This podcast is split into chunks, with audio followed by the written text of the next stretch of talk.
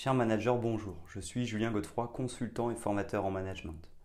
Pour progresser facilement dans votre management, je vous invite tout de suite à télécharger gratuitement mon e-book de plus de 40 conseils pour motiver vos équipes.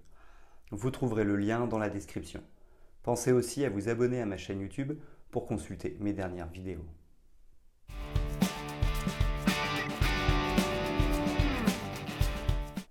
Une note de cadrage est un document structuré qui définit les objectifs, les livrables, les contraintes et les principales orientations d'un projet. Par conséquent, elle permet d'établir les fondements solides d'un projet en définissant clairement les attentes et les résultats attendus. De plus, elle précise également les rôles et responsabilités des parties prenantes impliquées dans le projet. C'est pourquoi une note de cadrage bien élaborée offre une vision globale du projet. Par conséquent, elle permet à toutes les parties prenantes de comprendre et de travailler vers un objectif commun. Afin de bien mettre en œuvre ce document, il est important de bien comprendre ses cinq grands avantages et ses deux principaux inconvénients, ainsi que les six étapes de sa mise en œuvre.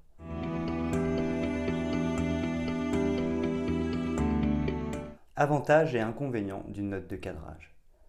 Il est important de noter que les avantages de l'utilisation d'une note de cadrage l'emportent généralement sur les inconvénients potentiels.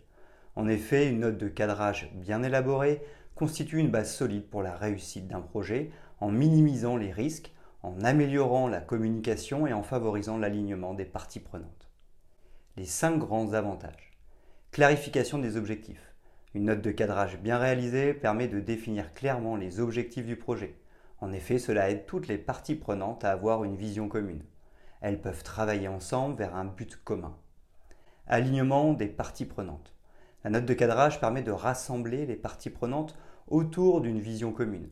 Elle aide à clarifier les attentes, les responsabilités et les rôles de chacun. De cette manière, elle favorise la collaboration et la coordination. Gestion des risques et des contraintes. En identifiant dès le début les risques potentiels et les contraintes du projet, une note de cadrage permet de les prendre en compte et de mettre en œuvre des mesures appropriées pour les gérer. Cela réduit les problèmes potentiels et les retards pendant la réalisation du projet. Communication claire. La note de cadrage fournit un document de référence clair et partagé entre les parties prenantes.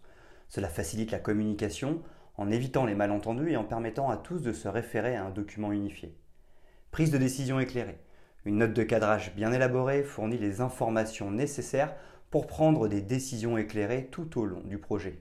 En effet, elle permet d'évaluer les différentes options et de choisir la meilleure stratégie à suivre. Les deux grands inconvénients. Temps et ressources. La création d'une note de cadrage complète et efficace peut demander du temps et des ressources. Cela peut être considéré comme une charge supplémentaire, surtout pour les projets de petite envergure ou les équipes aux ressources limitées. Restriction de la flexibilité. Une note de cadrage peut parfois être perçue comme trop contraignante, limitant ainsi la flexibilité nécessaire pour s'adapter aux changements ou aux imprévus. Cependant, une note de cadrage bien conçue doit également prévoir des mécanismes d'ajustement en cas de besoin.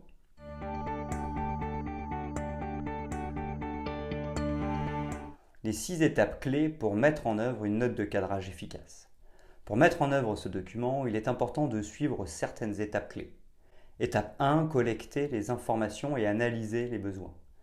La première étape consiste à collecter toutes les informations pertinentes pour le projet et à réaliser une analyse approfondie des besoins.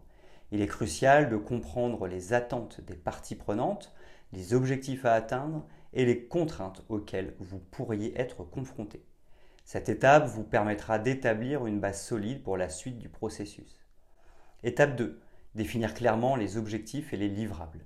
Une fois que vous avez collecté les informations nécessaires, il est temps de définir clairement les objectifs du projet ainsi que les livrables attendus. Veillez à ce que les objectifs soient SMART. Cette étape vous permettra d'avoir une vision claire de ce que vous voulez accomplir. Étape 3, identifier les parties prenantes et leur rôle. Une note de cadrage efficace doit également préciser les parties prenantes impliquées dans le projet et définir clairement leur rôle et responsabilités. Identifier les parties prenantes internes et externes telles que les membres de l'équipe, les sponsors, les utilisateurs finaux et définissez clairement les tâches et les responsabilités de chacun. Étape 4, rédiger la note de cadrage. La rédaction de ce document est une étape cruciale. Veillez à ce qu'il soit concis, clair et compréhensible par toutes les parties prenantes. Incluez les informations essentielles telles que la description du projet, les objectifs, les livrables, les contraintes, les parties prenantes, les échéances et toute autre information pertinente. Utilisez une structure logique pour faciliter la lecture et la compréhension du document. Étape 5, valider et approuver la note de cadrage.